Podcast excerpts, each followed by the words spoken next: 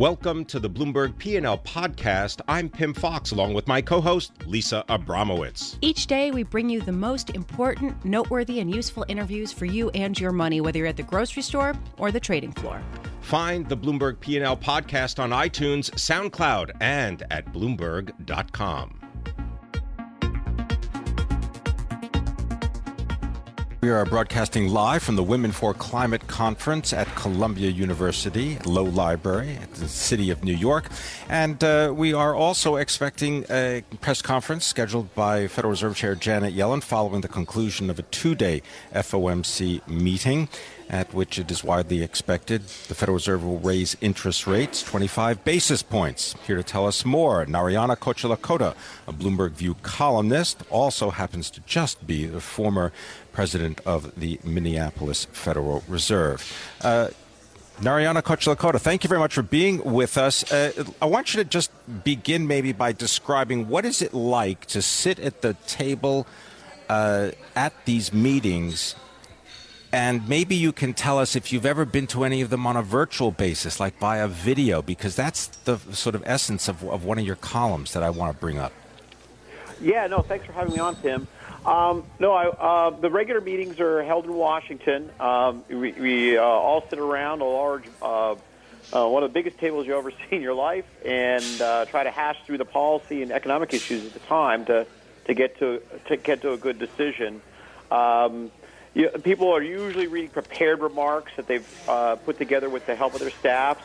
Um, and uh, but I think that's that kind is there a specific order? It's uh, that the order is usually the chair goes last in the two different go rounds that we have. So there's a eco- discussion of the economy where the chair will go last, and then the chair typically goes last. The discussion of what's going to be done with policy. But other than that, it's pretty flexible. Uh, people will go in different orders depending on where they want to be, and uh, it's the secretary of the committee will will hash it out. It's nothing really uh, predetermined there. On the video conferences, uh, um, those are held on a more ad hoc basis.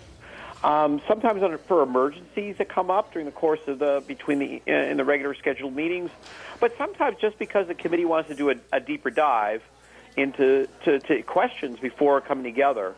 And uh, I always found those very useful when I was on the committee. Um, eh, the thing is, you can't get everyone to Washington on a on a ad hoc basis, but so then you'll you'll end up doing things by by video conference. You know, uh, Narayana, I was n- noticing that you wrote to us ahead of this that you would be against the Fed raising rates by a quarter of a percentage point uh, today. Why? Yeah, so I have a. Uh, uh, thanks for the question. It's, uh, I think I have a, you know, a couple of reasons where I, I'd be pretty cautious about raising rates at this time. So one is that I, I continue to think there's uh, more slack in labor markets than uh, than I think most uh, members of the, the FOMC do. Um, and the reason I say that is we continue to see very strong employment growth. Um, most economists think that over the longer run, employment growth has to settle down at something in the low hundreds per month hundred thousand per month, uh, as opposed to um, the the um, the numbers we've been seeing, which are, are, are really closer to two hundred.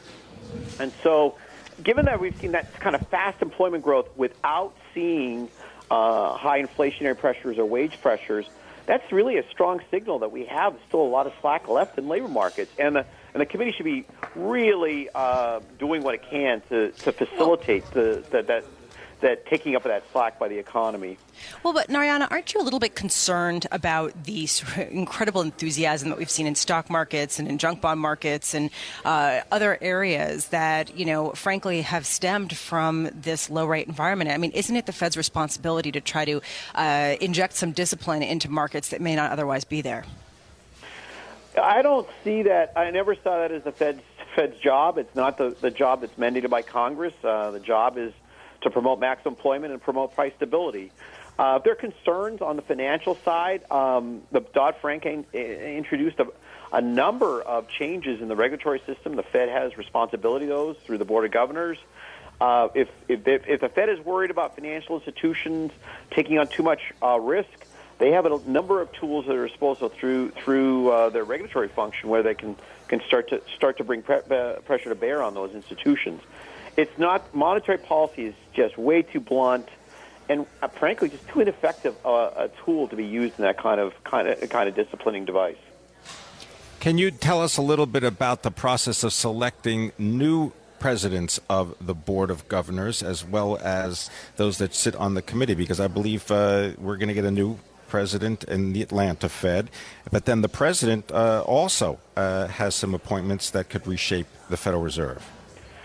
Right. We just uh, announced, got announced this week that um, there was a new president for the Federal Reserve Bank of Atlanta, replacing retiring uh, Dennis Lockhart. Right. Uh, Raphael Bostic is going to be uh, replace Dennis. Um, and that appointment process is that the board of directors and the, uh, or subset of the board of directors, those who are not bankers uh, in, in Atlanta, um, uh, na- uh, name uh, appoint Mr. Bostic subject to the approval of uh, the board of governors in in Washington, and. Uh, uh, I think I think it's notable that uh, you know uh, Mr. Bostic is I think brings a great range of experiences both in the public sector and in academia. Um, and he is the first uh, African American to be a uh, president of a, of a reserve bank in the history of the Federal Reserve. So I think a, a lot of uh, good things uh, coming from this from right. this appointment. Uh, Narayana, I want to. Yeah. Oh, go ahead.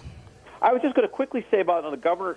The governor appointments I think of as being um, potentially much more consequential because the governors in Washington always vote on every FOMC decision, and they have this larger regulatory function I alluded to earlier.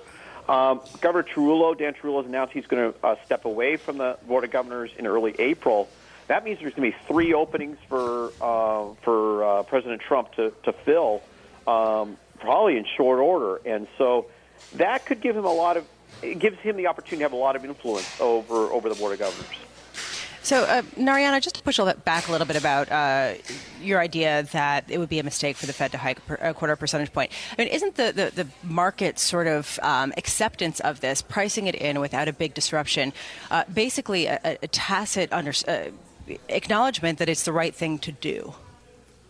Oh, I, you know, I, markets are uh, sometimes overly enthusiastic about about economic events, and sometimes they're not as enthusiastic as you would like you don't make monetary policy based on what the stock market's doing. I think you make monetary policy based on how uh, you see the economy uh, evolving. Um, you know, I, and I, I continue to see that there is the opportunity for strong growth in America without having uh, inflationary pressures, and the, and the Fed should be doing what it can, I think, to facilitate that. Um, that's that's uh, that's its job is to promote maximum employment uh, as long as that doesn't prove a danger to price stability. Thank you so much for joining us. It was really a pleasure to t- speak with you. Narayana Kocherlakota, Bloomberg View columnist, professor of economics at the University of Rochester, and of course, former Minneapolis Fed president.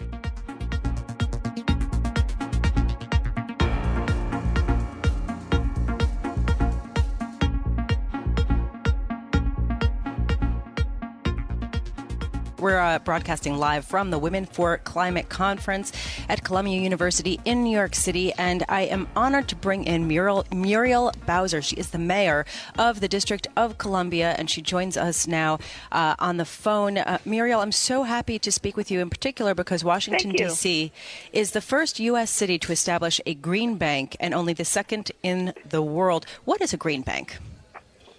Uh, well, actually, we're working to get it established. This is a piece of legislation that I am going to introduce uh, to my council uh, in the upcoming weeks. And uh, as you mentioned, we'll be the first city, U.S. Uh, city, to do it. And it will be a tool, as we see it, to create green jobs. Uh, we're going to expand solar power. It'll help us lower energy costs for the government and re- reduce greenhouse gas emissions. it would also help us increase our uh, investments in clean energy for, for the district. So this is a financing tool uh, that will allow us to more quickly uh, get money out into green infrastructure in our city.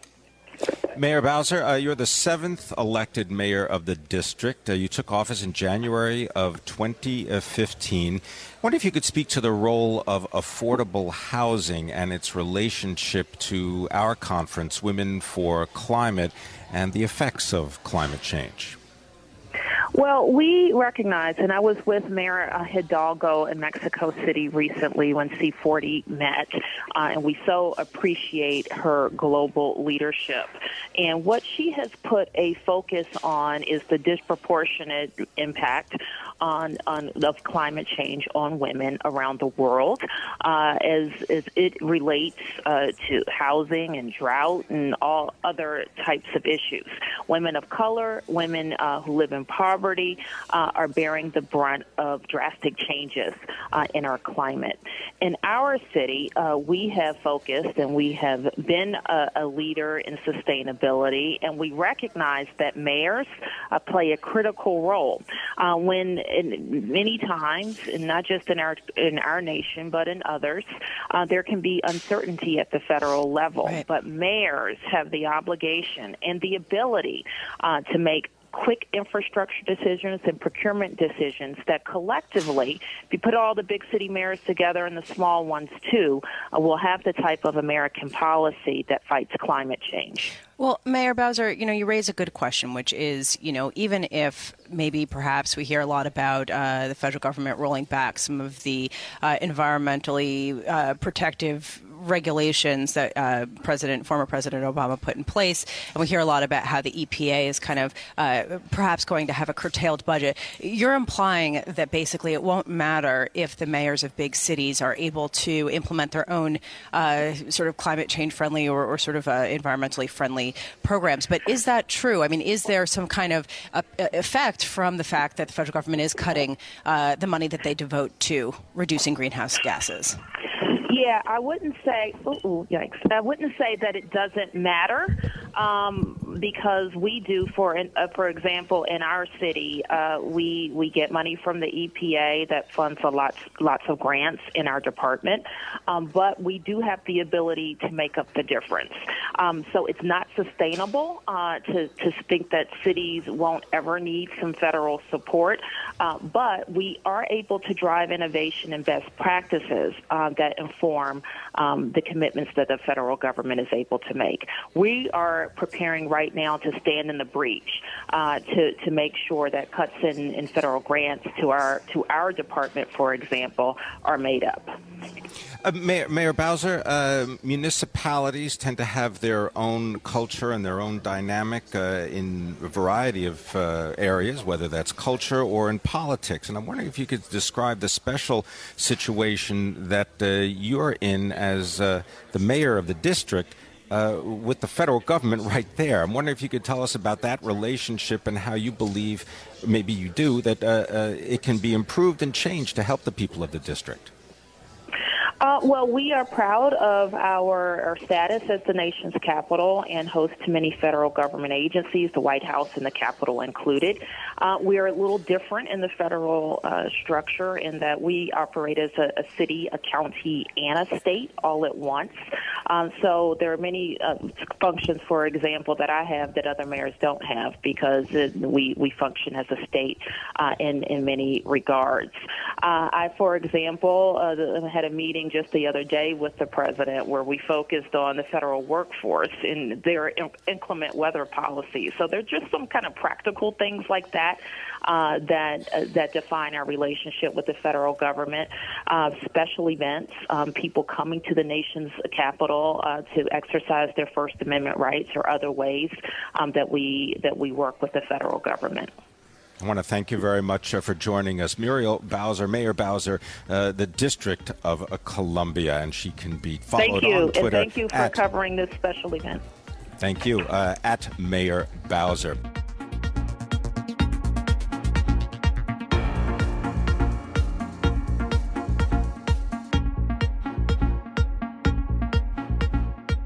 We're going to learn this afternoon, of course, Bloomberg Radio, Bloomberg Television, we'll be covering it on Bloomberg.com. Uh, the the uh, press conference following uh, the rate decision uh, is reportedly to be one of the most important signals of uh, what the Federal Reserve's timeline will be for when they will raise rates yet again if I right. guess the world has not fallen to well, let's let, us let us get a sense of what Marc Stefanski is thinking. He's chairman and CEO of Third Federal Savings and Loan Bank in Cleveland. Uh, Marc, uh, what are you hoping the Federal Reserve will do today? Well, there's a, it's a double-edged sword because if they do raise the rates, that that will help all the banks because the interest, uh, the spreads will be better. Um, for the consumer, it's, it's not so great. But if you think about things uh, in terms of uh, what's happened in the past, you know, I grew up in an era where interest rates at uh, seven, eight, nine percent for a mortgage were pretty good, and so um, we just moved over four percent. We just yeah. moved over 4% for 30 year fixed rate mortgages. Exactly, which still is pretty good if you compare that over uh, the history of the last 50, 60 years, even. So it's well, still a good deal for the consumer. But Marc, how concerned are you that the economy is not ready for it, and that a uh, not the rate hike? I mean, 25 basis points. We're talking a quarter of percentage point that's probably priced into the market pretty fully uh, throughout the curve. Uh, but what about you know sort of what they might suggest afterwards? What are you hoping they indicate as far as their pace of rate hikes this year, and what that could do to risk assets? Well, I, am very concerned uh, of a, a fast-moving rate hike. Um, I, I don't think the world economy can handle something like that. I think the world economy is very, very fragile. And if it wasn't, then we would have seen uh, significant moves uh, years ago. But um, I, I still think that we have a fragile economy. I think there's a lot of momentum with the current administration in Washington. I think the uh, optimism is there. I think the consumer confidence is uh, in a good place, but we have to show that we're making gains on the job circuit and uh, the economy really is growing. Marc, I wonder if you could give people a little background about Third Federal Savings and Loan in your career, and also maybe just give us an example of one of your customers, and perhaps that would illustrate how things have changed. Sure. Um, well, my parents started Third Federal back in 1938 in the midst of the Depression. I'm a second generation uh, CEO, chairman of the board, and uh, I've been at this job for the last 30 plus years. Um, we uh, do business in 26 states right now, and we're the largest mortgage lender in Ohio. We have stores in Ohio and in Florida. Um, where, what a typical uh, customer is thinking right now, I, I think two things are happening. One, with the rate hikes uh, uh that have occurred, I think uh, the consumers in general are concerned that rates are going to jump and jump too high and price them out of the market for a mortgage. So you see a lot of people jumping in. But for the first time, and I think about 10 years, we're looking at uh, seasonality. And what I mean by that is uh, traditionally, this time of the year, especially in Ohio, you see a lot of people coming to the table buying homes. And we haven't seen that in the last 10 years. It has not been cyclical until this year. This is the first year since 2007, 8, something like that, that we've actually seen. What do you think uh, accounts for that? What does that mean? What well, does that mean? I think what does it account? I, I think it's two things. I think uh, the first thing is is that the consumer confidence is is uh, is back. Um, how long that will last, it's it's you know it's it's up in the air depending on the, the policies I think and the the ad- administrative things that come out of uh, Washington. And regulatory relief is one of them. Um, and I think um, people are very optimistic, so they're willing to take that risk. Well, and, uh, you know Marc, I want to I want to break in there because there was some data um, that was highlighted highlighted by David Schawel, money manager, uh, that growth in loans and leases at commercial banks has pretty much come to a stop. It's kind of flatlined uh, in the past few months, and I thought this was compelling because it flies in the face of the narrative that we've heard about how animal spirits are returning. How do you interpret this data? Well, I, I can't speak to commercial real estate, but I can tell you that in residential commercial loans and leases. Right. Commercial. I can't speak to commercial loans and leases because we just specialize in home lending. That's all we do. Uh, we make more home loans than, like I said, than anyone in Ohio, and that's all we do. We don't do credit cards, and we don't do commercial lending. But the consumer, the person on the street who's buying a house, is more confident today than they've been in the last 10 years. And just to show that, um, last uh, last week, uh, our, our applications were up uh, 30% over last year at this time. And that's, that's the first amazing. time we've ever. It's yeah, it's the first time we ever had a jump. And then pre-approvals, which is people anticipating they're going to get into the the housing market, anticipating they're going to buy a house, they're up uh, about 40 percent from last wow. year. So again, the seasonality is back, which is normal, and uh, the consumer confidence seems to be there, at least in the housing sector. Well, thanks very much, uh, Marc Stefanski. Uh, great, uh, great insight there. Chief Executive, uh, gener- third, gen- second generation banker, Third Federal Savings and Loan uh, in Ohio.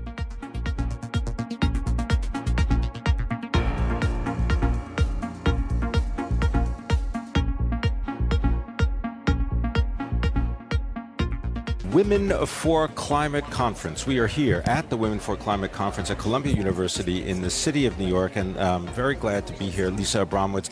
When, when I think of L'Oreal, I confess, I think cosmetics, I think lipstick, I think uh, it's not that beauty. far of a stretch. That's, okay, it well, is uh, a yes. cosmetic company. But uh, I don't necessarily think about sustainability and climate change. But here is, uh, we're going to introduce someone who's going to disabuse me of my ignorance. Alexandra Palt is the Chief Sustainability Officer of L'Oreal, and she has uh, graciously come in and jetted here from uh, Paris via Poland, via Toronto, to finally arrive this morning here with us. Thank you very much for being here. Good morning. Thank you very much That's for uh, having that's me. a long that's a long trip to make, and and uh, so, uh, what message do you bring uh, that you've been doing this? You said. 20 years? I can't believe that, but that's another story. Uh, but you've been It's a doing cosmetic this. company. Yeah, uh, They're probably good creams, you know. Ooh. Anyway, go on. Yeah. Sorry. Uh, tell us what message you bring about L'Oreal, sustainability, and what people can take away that they may not know. Yes, um, at L'Oreal, uh, women gender equality is one of our core commitments, of course, and that for many years. More than 60% of our brands are led by women. Almost half of our board is female. Uh, so we are really committed to gender equality, and that for a very long time. And we are also committed to fighting climate change. This is a core orientation of our company, and that has resulted in already a 67% reduction of carbon emissions. Um, around the world. Uh, we had an, uh, a goal, a target of minus 60% in 2020, and we reached minus 67% in 2016. Well, what were some of the sources, the biggest sources of uh, greenhouse gas emissions at L'Oreal? Well, uh, that's at the consumer level. Actually, when you look at the life cycle of a product, it's when you use hot water uh, during a shower to wash uh, your hair. That's the biggest source of carbon emission. But in our value chain, that we can directly um, control, it's through the sourcing of raw materials, packaging. Um, it is uh, suppliers, it's production and distribution. And so we ha- have worked on all our value chain.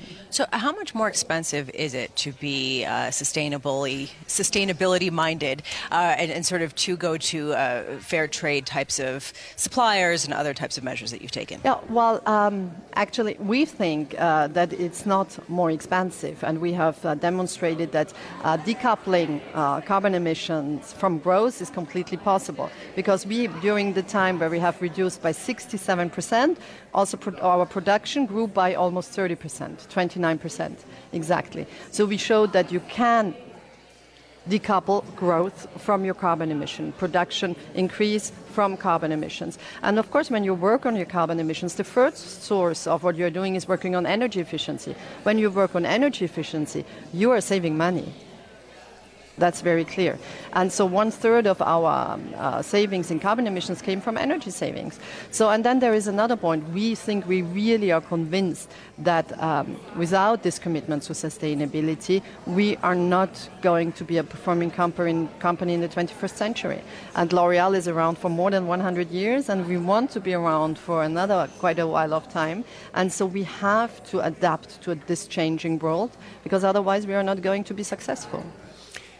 The combination of brands that fall under L'Oreal, uh, if we were to line them up, they go everywhere from professional brands to consumer brands. Uh, I think Luxury. uh, luxury, Giorgio Armani, uh, you name it, uh, Maybelline, everything. Uh, Quite a lot. right. Now, as far as the packaging goes, Mm-hmm. that is such an integral part of the relationship that the Exactly. customer has with the product. Uh, has the popularity and the emergence of a climate aware customer made it easier for you to rethink the packaging to lower the amount of waste, to get rid of things that are not essential to the product, but maybe for a previous time were okay, but it needs to change, needs to be updated. Yeah, well, this is a very complicated question because what you ask is basically is the consumer willing um, to to, to, to change with cha- change with us. And um, the the answer is, is, is it's, compli- it's complex. Some consumers are. It's not the new normal yet. It's not the new normal yet, and basically, what we see in studies around the world is that consumers very often say, We are very interested in sustainability, we want a brand that is committed. But when they go to the shops, um, they don't think about sustainability in the moment that they have the pleasure of buying a beauty product. So, what we are trying to do is to make more and more sustainable products that consumers still want to buy. So, we are not um, making compromise on performance and desirability. And very often it's possible. So bigger is not always more beautiful. That's uh, already that. And now we have introduced, for example, we're starting to introduce a lot of recycled material in our packaging, which doesn't change the outside um, uh, vision. And then our consumers, more and more coming up, that are completely into this new model of a sustainable lifestyle that the new good life is going to be a sustainable life. And I think they will become more and more and more. And L'Oreal is going to be prepared to uh, respond to that market. You know, I find it interesting, especially given the new U.S. administration stance and some of the uh, environmental rules uh, that we've had in place and some of the agreements. Uh, and I do think it's interesting that in corporate America, it seems like, I mean, you've been working on this for, for more than two decades. You know, what's the next front for corporate sustainability from your point of view, especially given what's going on and the sort of backlash on a political level uh, that we're starting to see? Uh, well, I see also a lot of encouragement uh, around the world, you know, because I think uh, what is uh, clear is. Um, we cannot go back on that path. Um, it seems quite too dangerous for the majority of people around the world. Uh, and I think for corporate and for everybody, what is now at stake is scale impact and scale.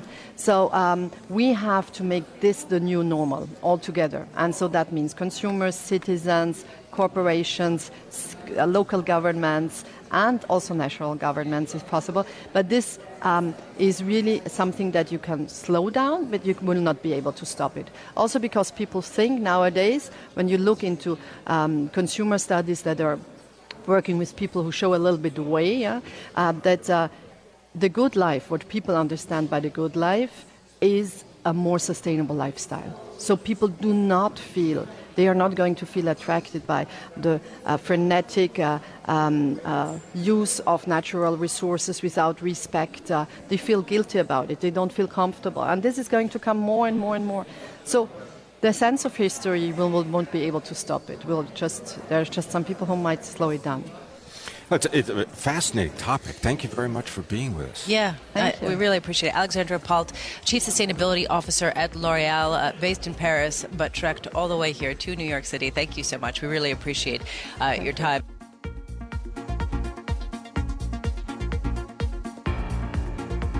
Thanks for listening to the Bloomberg P&L podcast. You can subscribe and listen to interviews at iTunes, SoundCloud, or whatever podcast platform you prefer. I'm Pimm Fox. I'm out there on Twitter at Pimm Fox. I'm out there on Twitter at Lisa Abramowicz1. Before the podcast, you can always catch us worldwide on Bloomberg Radio.